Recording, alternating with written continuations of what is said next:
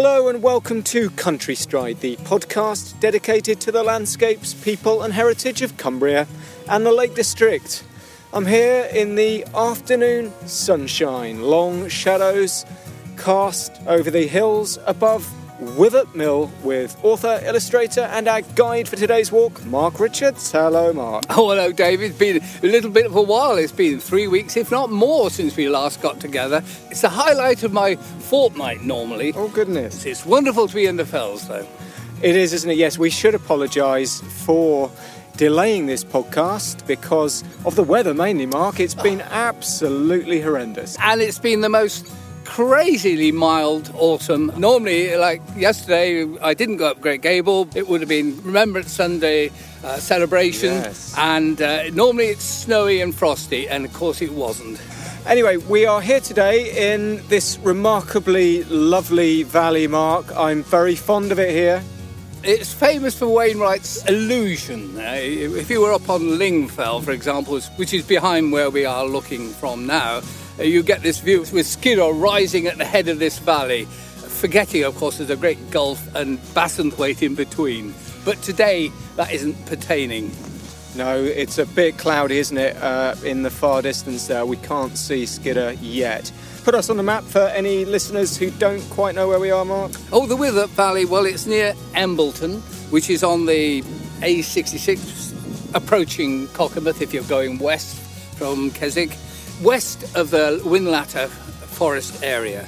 So it's the beginnings of the fells if you're coming from Cockermouth. And we're going up onto Sale Fell. Sale Fell, very much Cockermouth's Fell, uh, a favoured fell for many in areas like Workington as well. Great outlook. And uh, one of my favourite walks, this actually, I don't live too far away from here. Beautiful circular walk, much of which we're doing today, which visits uh, some of the loveliest woodland uh, that I know of locally. A gorgeous ruined old church. So I'm very much looking forward to today's walk. And what are we talking about? It's all about the roots of the landscape. We're talking about geology. Yes, we've long discussed having a podcast dedicated to geology, Mark, because you're right, it's the skeleton of the land, isn't it? At root, it explains everything that we see around us here. And we hadn't quite found the right guest until you went to a talk a couple of weeks ago and you met today's guest, who is. I went to the Borderlines Book Festival and I had the joy of listening to uh, Bruce Yardley and our guest for today, Ian Francis from Maryport. Right, well, I can see Ian there just on that lovely greenway that leads off the road that terminates a little bit further at the farm. Let's go and meet Ian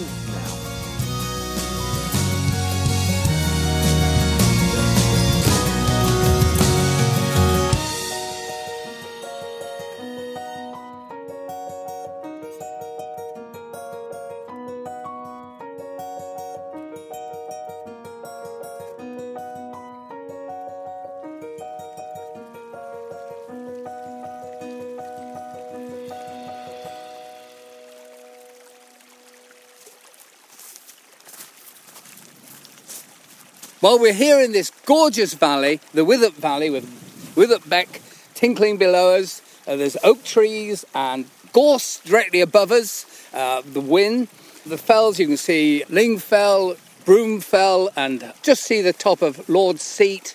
It's a gorgeous valley, and uh, Wythop, it means the Withy Valley, so it's a- reference to willow. And coincidentally, we're climbing Sale Fell, which also refers to willow, as in salix. So we've got two references to willow. And I'm with Ian Francis, and it's a delight to share this moment with you in the late afternoon sun. It's a pleasure, and it's a gorgeous day. And Sale Fell's a marvellous place to walk on a day like this because, although it's a relatively low fell, as you said, you feel you're surrounded by other fells. So you have got fantastic views to the north and, and over to Skiddaw and over Bassenthwaite and right the way through to Helvellyn. So you really feel you're in the fells here. You live locally now, I believe. Where do you hail yes, from? well, I, I was brought up just on the other side of Broom Fell in the Lorton Valley uh, at a little hamlet called Thackthwaite. I went to school in Lorton, primary school, and then I went to Cockermouth School.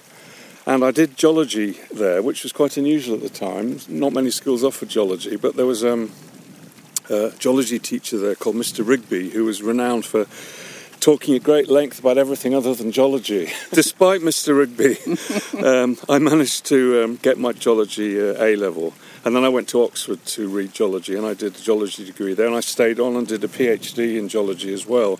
Living where I did, of course, surrounded by the fells, I developed an early interest in geology and rocks and mineral collecting, visiting all mines and quarries and so on. So it was quite natural I ended up doing geology at university in Absolutely. the end. uh, you had an inquiring mind, uh, and in that setting, it drew you into uh, Yes. ever more. Become. Yes, I think it did. And, and interestingly enough, a, number, a number of geologists come from this area, uh, contemporaries or near contemporaries of mine. So it was definitely a thing, you know, at that time to be interested in the rocks of your, your surroundings. So let's get to grips with our, our expedition. Where are we heading first of all, and what are we going to be Okay. talking about? Right, we're going to walk up this path to the shoulder of Sale Fell, the sort of northwestern edge of the fell, where we'll see the first good outcrops of what used to be called Skiddaw slates, and now known as the Skiddaw Group, which are the oldest rocks in the Lake District, and this is a good place to see them.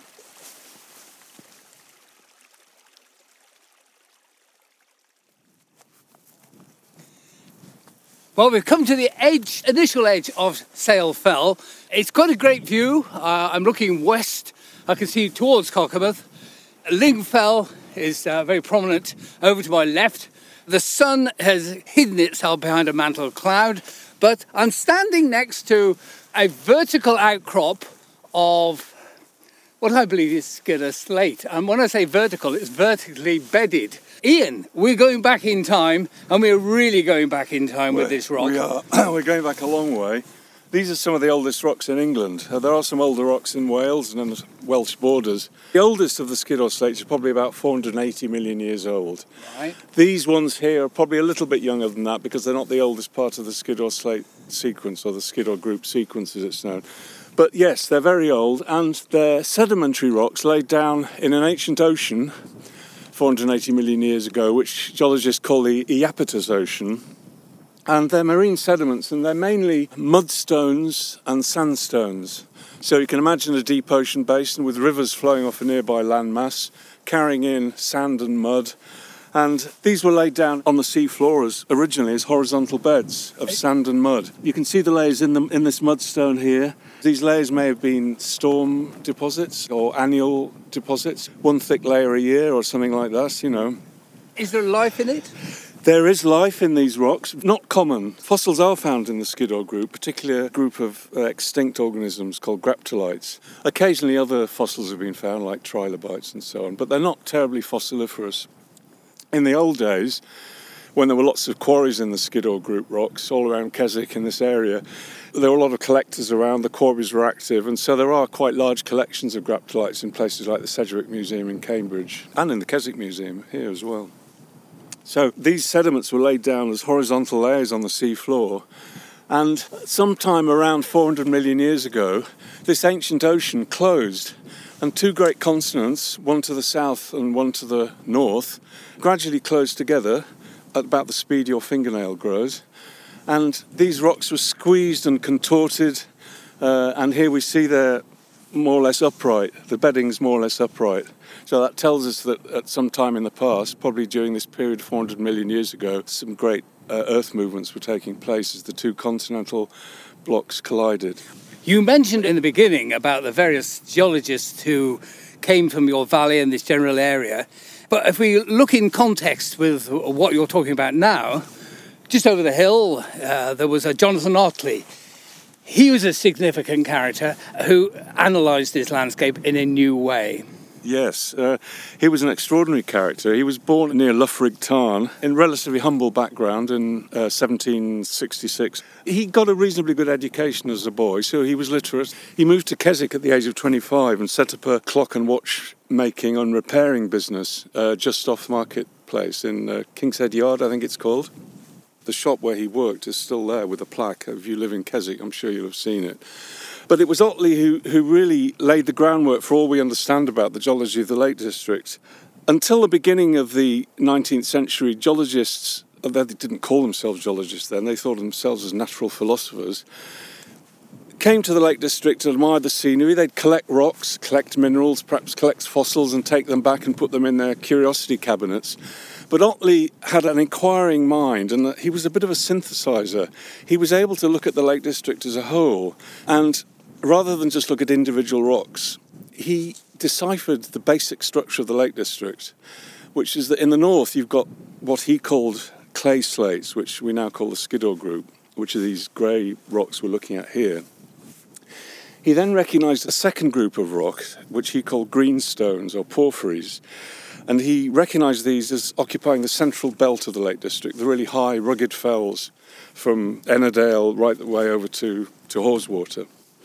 And a third group of rocks he recognised, and more sedimentary rocks, a bit like these we're looking at here, in the south of the lakes, which he called greywackes. Not only did he recognise that there were these three distinct categories of rock, he also recognised that one lay on top of the other in terms of age. So he recognised that the Skiddaw group was the oldest. On top of that lay the volcanic rock, the rocks he called the greenstones. And then on top of those, younger still, was the sequence of rocks he called the Greywackes, which we see around Coniston Water and Windermere, and we now know as the Windermere Group or the Windermere Supergroup. Nothing has really changed in our understanding of the basic structure of the Lake District since that time. Well, coming gets this outcrop, we've got a first grasp of the three great bones of this landscape. We'll go a bit further up the fell now.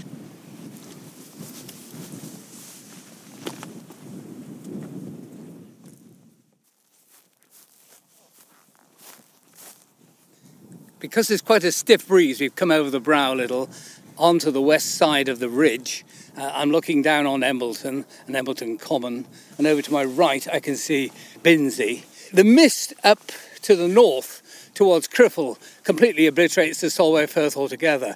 But I think this, Ian, is a significant descriptive moment. Yes, we're looking northwestwards here towards Scotland, and on a clear day, course, we can see the Solway Firth and we can see the Galloway Hills in the background and Criffel.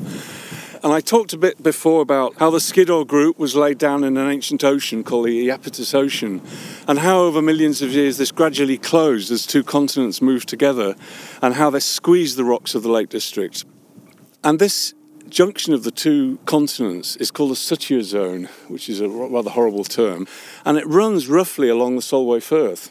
So, in effect, we're standing on one continent here, one ancient continent, and we're looking northwestwards towards Scotland, which actually was then a separate continent. So it is a remarkable thing that, you know, we're standing on this edge of this continent, which is called Avalonia, incidentally, looking towards another ancient continent, which is called Laurentia. Right. Between here and the Solway coast, we can see uh, some other interesting things. These lines of hills here are also Skiddaw Group rocks. Right. And Embleton in fact, Common. Embleton, uh, yeah, Watch Hill, uh, Slate Fell uh, are also Skiddaw Group rocks. In fact, they're even older than the ones we're standing on now. They're the oldest of all the Skiddaw Group uh, sediments. But then beyond that, we see another ring of hills yep. stretching sort of westwards and southwards from Binsey. That's the Carboniferous limestone. And we can see Moota Quarry there in the distance with the, uh, the radio mast there. And so we can see this relationship between the ancient rocks of the Lake District and the more recent rocks like the Carboniferous limestone. We can see this relationship right the way around the edge of the Lake District. So there's like a rim of younger rocks right the way around the Lake District. And inside this rim are the ancient rocks that form the Lake District fells staggering that, isn't it? It's like, it's like a great donut uh, with a, a great a solid core. Yes, exactly. And what geologists believe is that at some time in the past, the whole of the Lake District must have been lifted up, raised up relative to the area surrounding it. If we look at Skiddaw over there, the ancient rocks that uh, make Skiddaw, which are the Skiddaw group, not surprisingly, there they're at 3,000 feet high, mm-hmm. 900 metres high. To find those rocks everywhere else in the north of England, you've got to drill a deep borehole several hundred metres down to find those rocks. So obviously here they've been lifted up. Elevated. Elevated up. Yeah. And all the younger rocks that once covered this whole area have been over millions of years eroded away. It was caused by hot material rising up from deep within the earth causing the continent to split in two. That rising of hot material is probably what caused the Lake District to, to rise up relative to the areas around it. Isn't that remarkable? The cause and effect, that is. Yes, exactly. Yes, because the hot material is more buoyant, it's lighter, so it tends to rise up. Where it comes up under the crust, it tends to force the crust upwards. And it didn't do it anywhere else. And it didn't do it anywhere else because it tended to happen in sort of isolated patches rather than a, a huge, great area. It's staggering to think that there was layers upon layers upon layers on top of Skiddaw.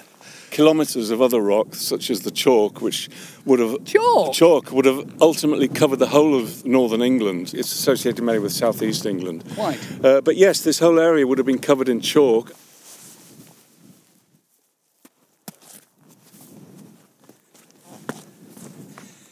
Approaching the summit, we've come up uh, a lovely grassy slope, but we've come upon a rock that certainly doesn't look like the Skiddaw slate I've just been looking at. Now here we've got some very blocky rock, tilted at uh, 45 degrees north, and it's uh, well, it's quite different, Ian. What is it? Yes, it is different. I mean, for one thing, we can see that it's got this beautiful pink colour. Uh, it's a bit weathered here, but you can still see it's pink, in contrast to the grey mudstones and sandstones we saw in the Skiddaw group earlier on. And the other thing to notice about it is it doesn't have any bedding. It's just a great massive lumps riven by these joints. Uh, this is an igneous rock. And this particular igneous rock is called minette. It's a, it's a variety of potassium rich igneous rock. This exposure is known as the Sale Fell Minette. It's quite a well known exposure. It's an igneous intrusion. It was formed from molten rock material, magma, which was intruded into the crust at great depths, as I said, probably between 5 and 10 kilometres down. During the mountain building episode that took place when the two continents ground together, and it's one of a number of igneous rocks in this region which were probably formed around about the same time. The more famous one, of course, is the Skiddaw granite, which occurs back of Skiddaw and in Sinen Gill, uh, which is about the same age. And the Shap granite as well is also about the same age as this. As is, I should mention, a Criffel on the other side of the Solway. They're all about the same age. And they were all formed during this mountain building episode 400 million years ago. Igneous means Igneous just means formed by fire, but what it really means in geological terms is formed from molten material. So things like granites and this rock here are formed from molten magma. Another sort of igneous rock is volcanic rock, like volcanic lava, which comes out of volcanoes, which is also molten. Correlating this to Skiddaw, as you're going up the Ullock Pike Ridge, you get a similar kind of rock. Is that the same? Yes, it's actually very similar to this. It's what geologists call a lamprophyre, which is a very potassium rich igneous rock. And yes, the igneous rock exposures at the bottom of the watches is the same sort of rock as this and formed at the same time. Well, next stop, well, I suppose the summit. We're almost there.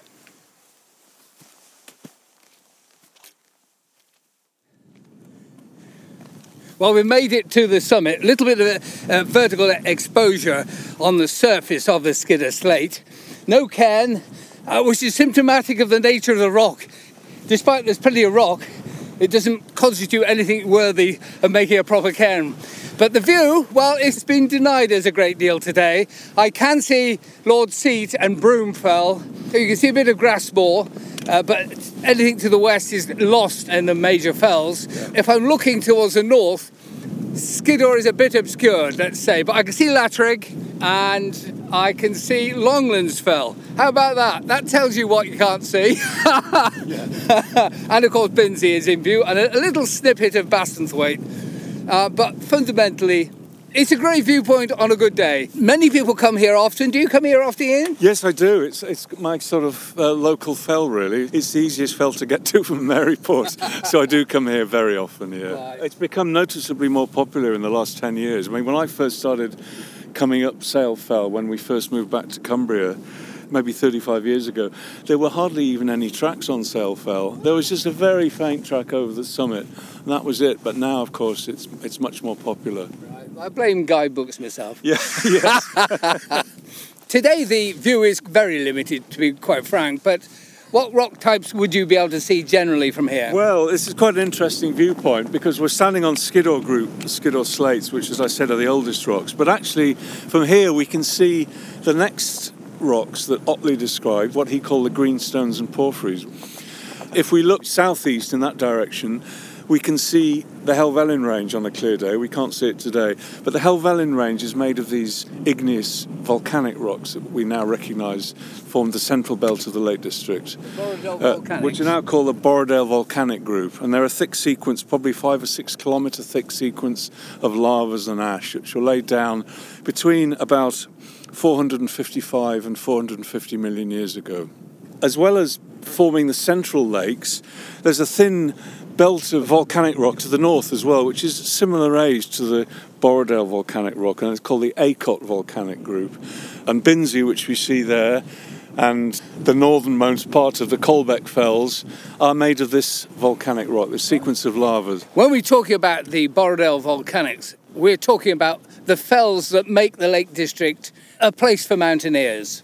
Yes, that's right. The Borrowdale volcanic rocks which form the central fells, are normally associated with a much more rugged topography than we get here in the northern fells. So here around Skiddaw and the Lorton Fells, the outline of the fells tends to be relatively smooth. If we uh, go to the, the Borrowdale volcanic rocks around Scafell, Great Gable, those central fells around the head of Wasdale, for example, or the head of Ennerdale, they're all volcanic rocks and they form these craggy, steep sided fells. And there's a number of reasons for that, but one of, the, one of them is that the volcanic rocks tend to be much harder, so they're much more resistant to erosion. So when the area was glaciated, the glaciers tended to form uh, much more steep slopes and craggy outlines.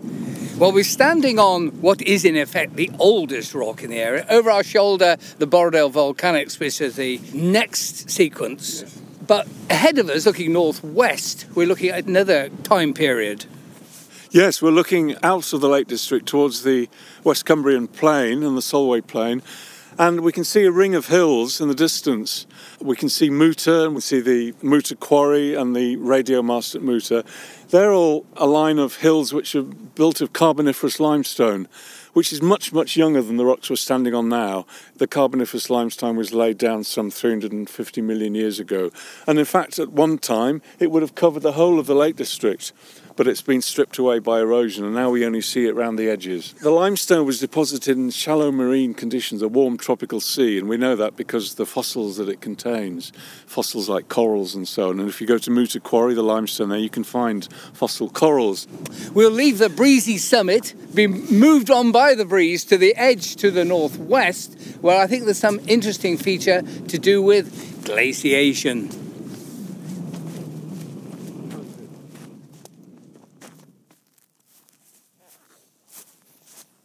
We've come a very short way down from the summit, still on grass. I'm looking towards the north, and the uh, adjacent part of the fell is covered in gorse and bracken, which is all brown now, and there's some willow in the bottom there, which reminds me that the fell is named after that particular hollow and its propensity to grow willow. I can see Bassenthwaite Lake in Binsey, and although there's quite a strong breeze, uh, it's quite a calm point where we're standing here, and there's a flock of about 10 swaledales, swaddles, grazing with contentment adjacent to us. Now, we talked about Jonathan Otley. There's another figure in comparatively recent history who analysed the geology in a different way. Yeah, it was a, a young man called Clifton Ward, James Clifton Ward he was born in London actually in 1843, I think, and he was sent up to Keswick by the Geological Survey, which was part of the Ordnance Survey at the time. It was like an arm of the Ordnance Survey. He was sent up to Keswick to geological mapping in the Northern Lake District, he moved up to Keswick in 1869 or something like that. He was a young, extremely fit man, very enthusiastic, and a, a fantastic field geologist. He learnt to recognise all the rocks in the area, and he produced the most amazingly accurate maps of the Northern Lake District. In fact, I've got one at home, one of his hand coloured maps.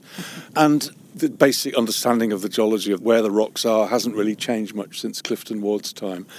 As well as mapping the rocks, he took a great interest in glacial theory and he was careful to look out for what are called glacial erratics. These are boulders which have been carried by ice some distance from where they originate. And the northern fells, he soon realised, were covered in glacial erratics which seemed to have been carried from the central fells. So big blocks of volcanic rock sitting on places like here, like Sale Fell, which is Skiddaw Group, he realised that these could be used to reconstruct the patterns of ice flow in the Ice Age. The idea of glaciers was still in its infancy then. And Clifton Ward was a, a sort of midpoint between the old ideas of the diluvian theory, which was that there was had been a huge flood, and the modern ideas of glacial theory, which explained everything in terms of glaciers. Clifton Ward came sort of halfway between those two, so he recognised that these boulders had been carried by ice, but he still believed in the idea that there had been a great flood at some point. the point about the, the flood idea is that uh, it tied in with the Bible, and don't forget, in the 18th century, people still had no idea about how old the Earth was. Until radiometric dating came along in the early 20th century, there was no conception of how many millions of years old the Earth was.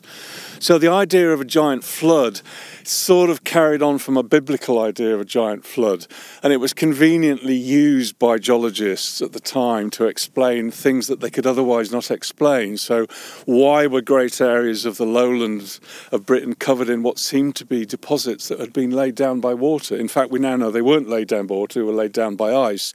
But the idea of a great flood, which had once covered the whole of the land, provided a convenient explanation for some of these features that people were recognizing. And Clifton Ward, of course, was a very religious man. In fact, after he retired from doing his geological work, he went into the clergy. Sadly, he died very young in, in, uh, in 1880, and he's buried in Keswick. So maybe his religious association caused his dilemma. Well, quite possibly, but of course everyone was religious then. I mean, um, Sedgwick, the famous geologist, Cumbrian geologist, was very religious and hated what Darwin had been saying about evolution. They were great mates, but yeah, they were yes, loggerheads on yes, that front. exactly.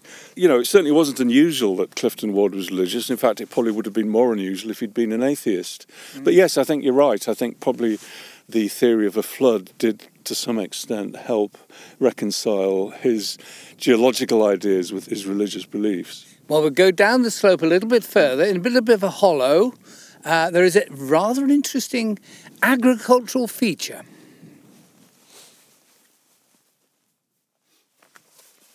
Well, I've come through the wall, which has got a considerable amount of quartz in it, which is rather distinctive. And I've come to a, a broad saddle in the ridge. And north to south across the saddle are regular undulations, like corduroy feature across the ridge, and this is rig and Furrow. Now, I noticed a bit on the summit, believe it or not. This is very unusual and such an elevated spot. What's the origin of this, Ian? Well, it's interesting. I mean, people are more familiar with what they call medieval rig and Furrow, which is seen a lot in, in the south of England, in the Midlands. But here it's different. This is what's called Napoleonic rig and Furrow or Riggan Furrow. And it came about because during the Napoleonic Wars, cereal prices became very high. And farmers, if there was enough soil and the uplands, were able to cultivate or improve land quite high up in the fells. And on places like Sale Fell and other fells on the other side of the Wythop Valley, around Lorton, where the soil is quite good, you get rig and Furrow occurring at quite high elevations. Uh, what they did was they ploughed the land, they cut down any uh, unwanted vegetation like bracken and whin and so forth, burnt it, then they added lime and then they planted it. I mean, they probably only got two or three years of oats or barley out of it before giving up. It's really not the sort of land you want to put to cereal.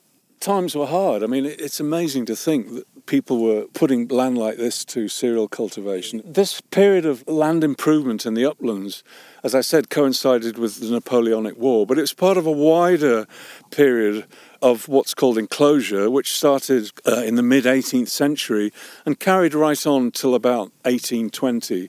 It's called parliamentary enclosure because acts of parliament were passed to allow the land to be taken from the commons and essentially given to whichever landlord it was, statesman, farmer, or whoever.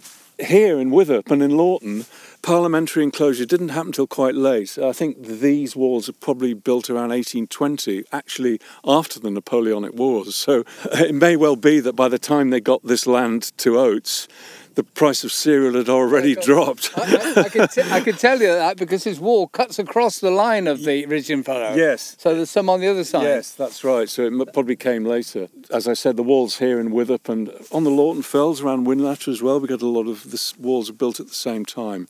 And they're built of Skiddaw group here because this is the rock that we're standing on.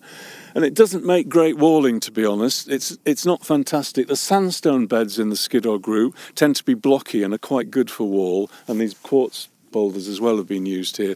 But the more slaty mudstone material doesn't make good walling. It tends to break up very easily. It's very prone to frost action, freeze thaw action. So if you go high on the fells where there's a lot of freeze thaw action, you often find Skiddaw slate walls have just collapsed inwards because the stone's just broken up into fragments. It's a classic one. When you're coming between Grisedale Pike and Hopegill Head, that little ridge is just like that. Yes, exactly. Yeah, the wall's just been completely destroyed by the weather.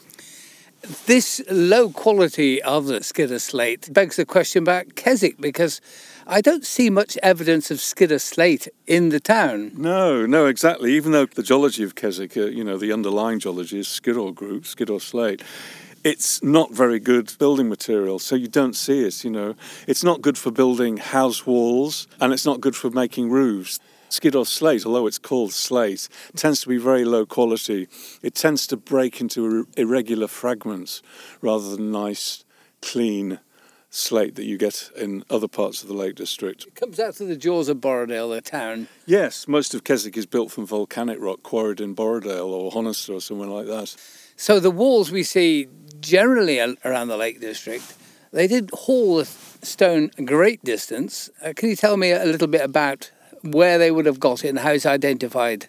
They got it as close to where they were building the wall as possible. I mean, I guess the wallers were quite experienced at spotting where they could get stone. They probably saw small rock outcrops and they thought, yes, we can use this. So the fells around here are pockmarked by numerous tiny hollows, which are now more or less grassed over. But when you learn to recognise them, you realise these are tiny quarries, the little rivings that the wall builders were using to get stone.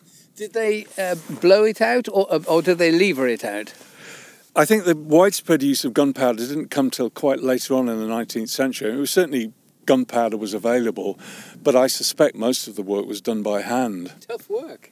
Yes, tough work, but the Skiddaw group, because if you remember when we looked at it before, we saw how it tends to break up quite easily. So I imagine with the right tools, it was probably relatively easy to, to win the sort of stone they needed to build the walls. I would have enjoyed shaking hands with a waller. yeah, to the wall builders, it made sense to transport the stone downhill to the wall rather than uphill to the wall. Wherever possible, they tended to quarry the stone uh, at a higher elevation than the place they were building the wall. And then the stone would be moved down, either carried on the back of a pony or pulled by sledge. Well, we'll go a little bit further along the ridge before we get to Lothwaite Ridge End. Uh, we'll discuss something else, I think, uh, geological.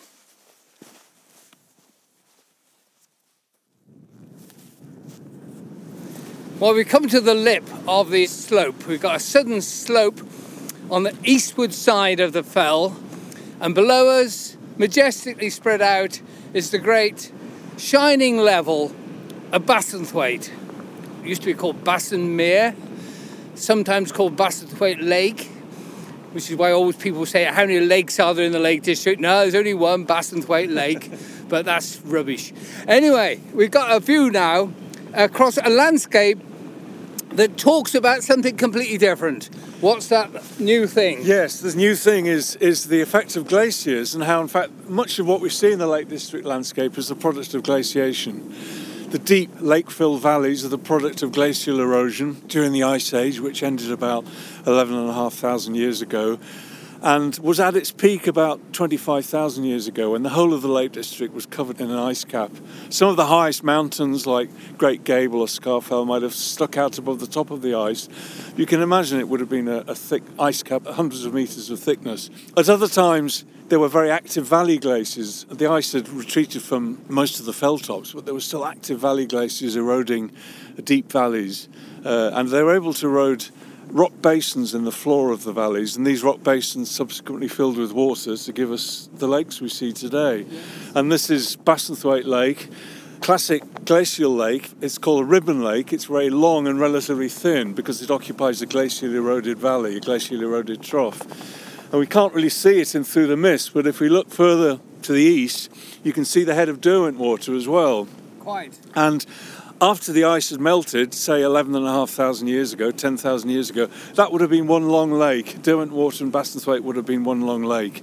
Since the ice melted, erosion has been carrying material down. Newlands Beck has been carrying material down from the fells, creating a big alluvial fan which has spread right across the valley and split Derwentwater and Bassenthwaite into two separate lakes. I'm reminded when you mention about the great body of water in Storm Desmond 2015, the two lakes almost joined up even then. Yes, the water levels rose so much that it almost became one lake again. Recent storms, recent uh, flood events have really heightened people's awareness of the vulnerability of the Lake District landscape to flood events. And Bassenthwaite has played an important role in that regard because people have often asked, well, these last floods that we've had in the last 20 years have been so bad, but maybe there were floods just as bad in the past. There's nothing new about this. You know, the lake has always had floods. There have been historic floods in the 19th century in Cockermouth and places like that. Nothing new. But actually, Bassenthwaite has given us a, a real clue that this isn't the case. This is something new. You can measure the intensity of a flood by how much material is being carried by the river because the faster the river flow, the more sediment it will carry. So, sediment carried into the lake by flood events settles out on the bottom of the lake.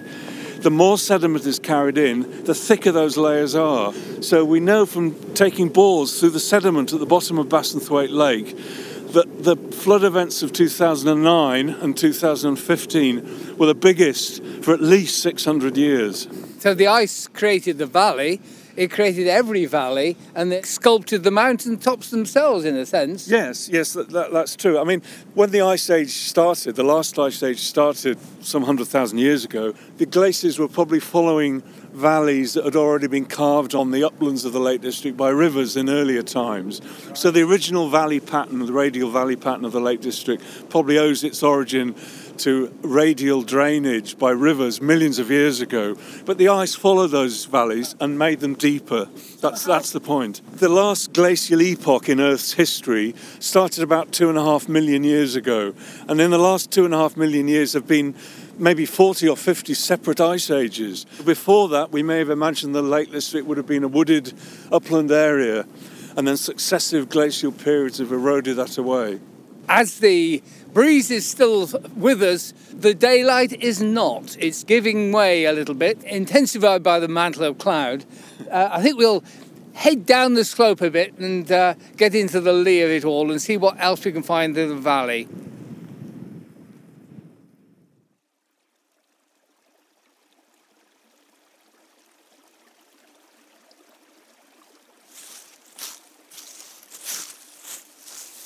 Wonderful to come through that deer fence into this chapel wood, oak trees and young oak trees, bird box there. It's a place full of life and energy and regeneration.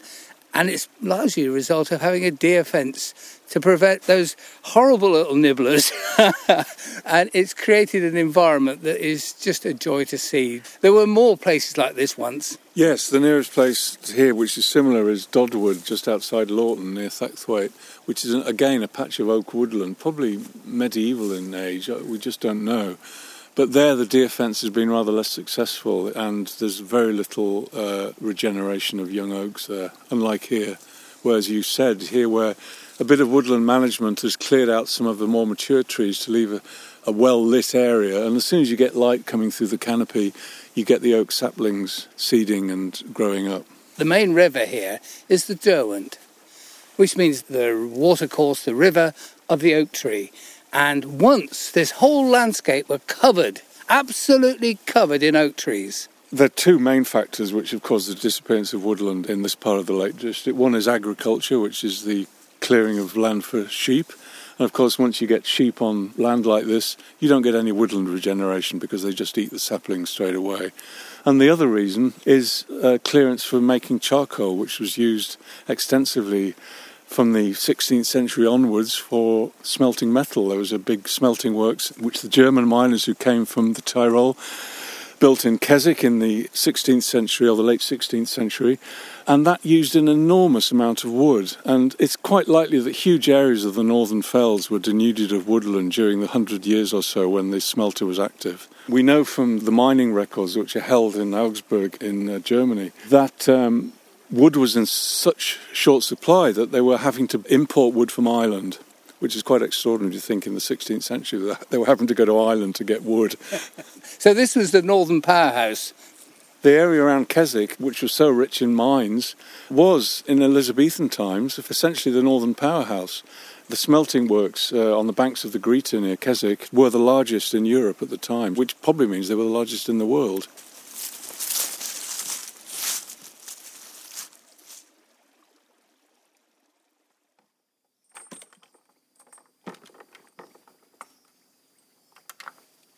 That's an awkward little tie on there. Anyway, well, we've come to a, an interesting spot. There's a yew tree.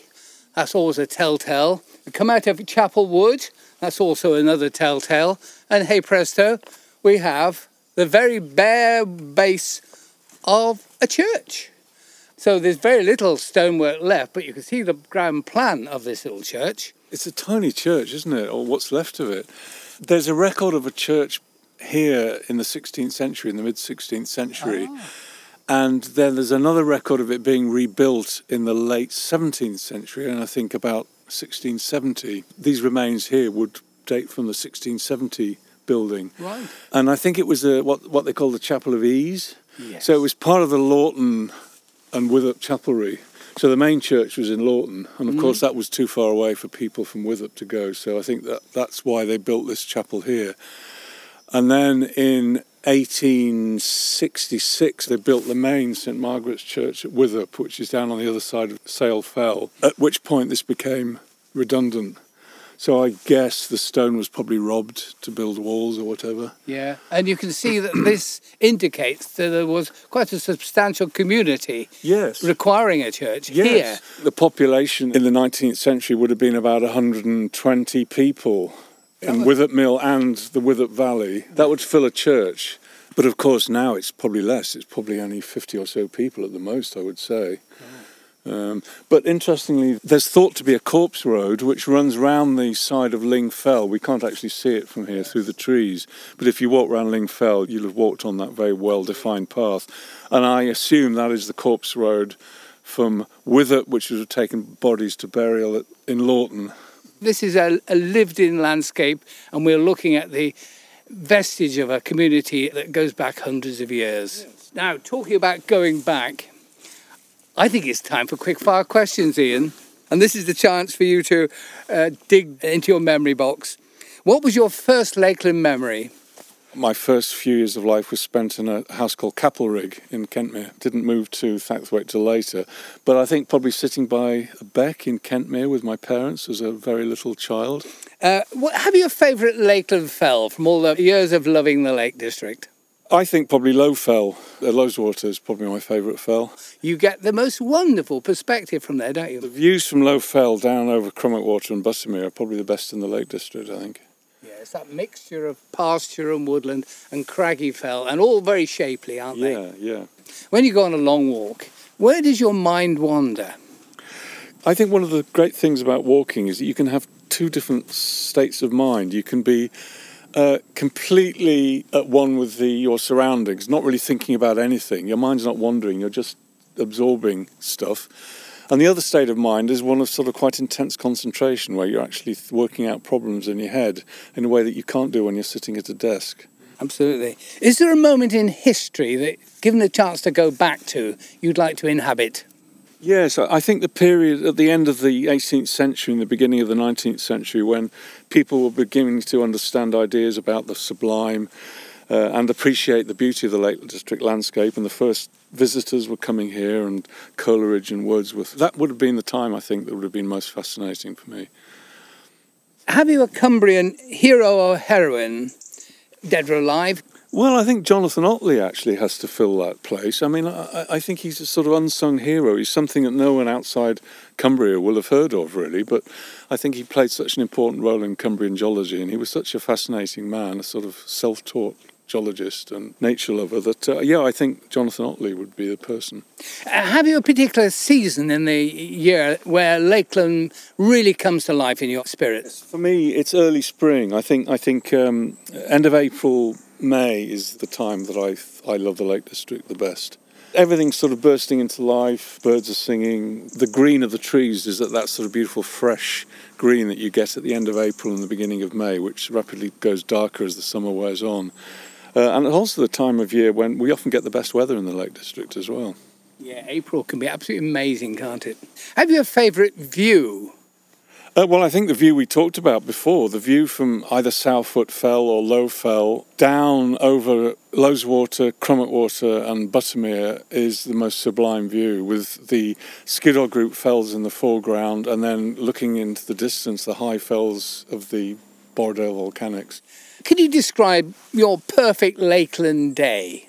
Um, well, I'd probably um, choose something like a long day out fell walking around Crummockwater or Buttermere with lunch on the top of a fell somewhere, maybe on the top of Grasmoor or maybe on the top of uh, High Stile or Red Pike, followed by a leisurely descent uh, and then a pint in the Kirkstile Inn and possibly uh, fish and chips as well. Kirkstile Inn uh, was the pub where I first had a pint of beer. You'd go to bed a happy man. Yes, and if the weather was good, I might even get a swim in the lake as well. okay. If you were Prime Minister for the day and uh, you want to influence the future of the landscape and heritage of, of Cumbria and the Lake District, is there one thing you would like to institute on that day? I think restoring the funding to the uh, Lake District National Park Authority to what it was 10 years ago would be a start. It will be monumental. I mean to say, how do people expect this national park to be cared for mm. on the poultry tapering down there is now? We don't normally talk about politics on Country Stride, but honestly, that is a horror story. Yes, absolutely. When the day comes, and uh, let it be many years to come, family and friends carry your ashes or your body somewhere where might that be? Well, I think it's probably going to have to be Lorton Church or Loweswater Church, one or the other. I don't mind which. I, am not a, a, Christian, I should point out, but those are the churches that played some role in my childhood life. And my parents used to take me to a Christmas carol service at Loweswater Church, and uh, I know people who used to frequent Lorton Church, so they're the sort of churches that uh, I guess are closest to me in terms of my upbringing. Churches are all about community and continuity, and I can understand that. Well, Ian, it's been wonderful to be with you, and I've grasped a few more nuggets of knowledge about the geology of the Lake District. Your fabulous book that you wrote with Bruce Yardley and Stuart Holmes. Stuart Holmes with the majestic photography, and it's a book I heartily recommend. Thank you for those kind words, and I've really enjoyed today. It's been great.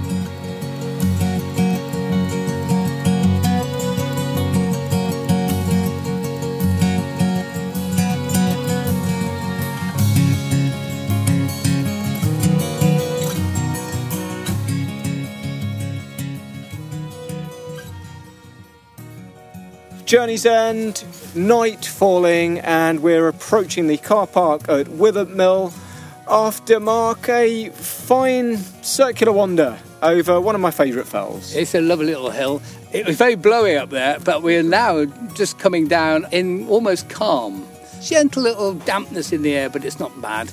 And the light is failing, but it's been a fascinating day. Yeah, it was lovely to put all of the rocks in order there, these three groups and actually to be able to witness them and the, the, intrusions. I hadn't quite understood that before. They're kind of pushing up, aren't they, through the established sediment to make these little areas that come out on the fells and surprise you, I suppose, when you're wandering around. What staggered me, A bit of quartz we saw in the Skiddaw Slate, that was intruded when it was 10 kilometres deep in the mantle of the earth. That's staggering. Yeah. And then you think the same rocks, that Skiddaw Slate, is still 10 kilometres down somewhere else. Yeah. Uh, so we see the surface of the and the shapes of the hills, but this is part of a, a monumentally deep mantle crust of the earth. It's just mind-boggling. It's just wonderful to be with somebody who's got a handle on it all.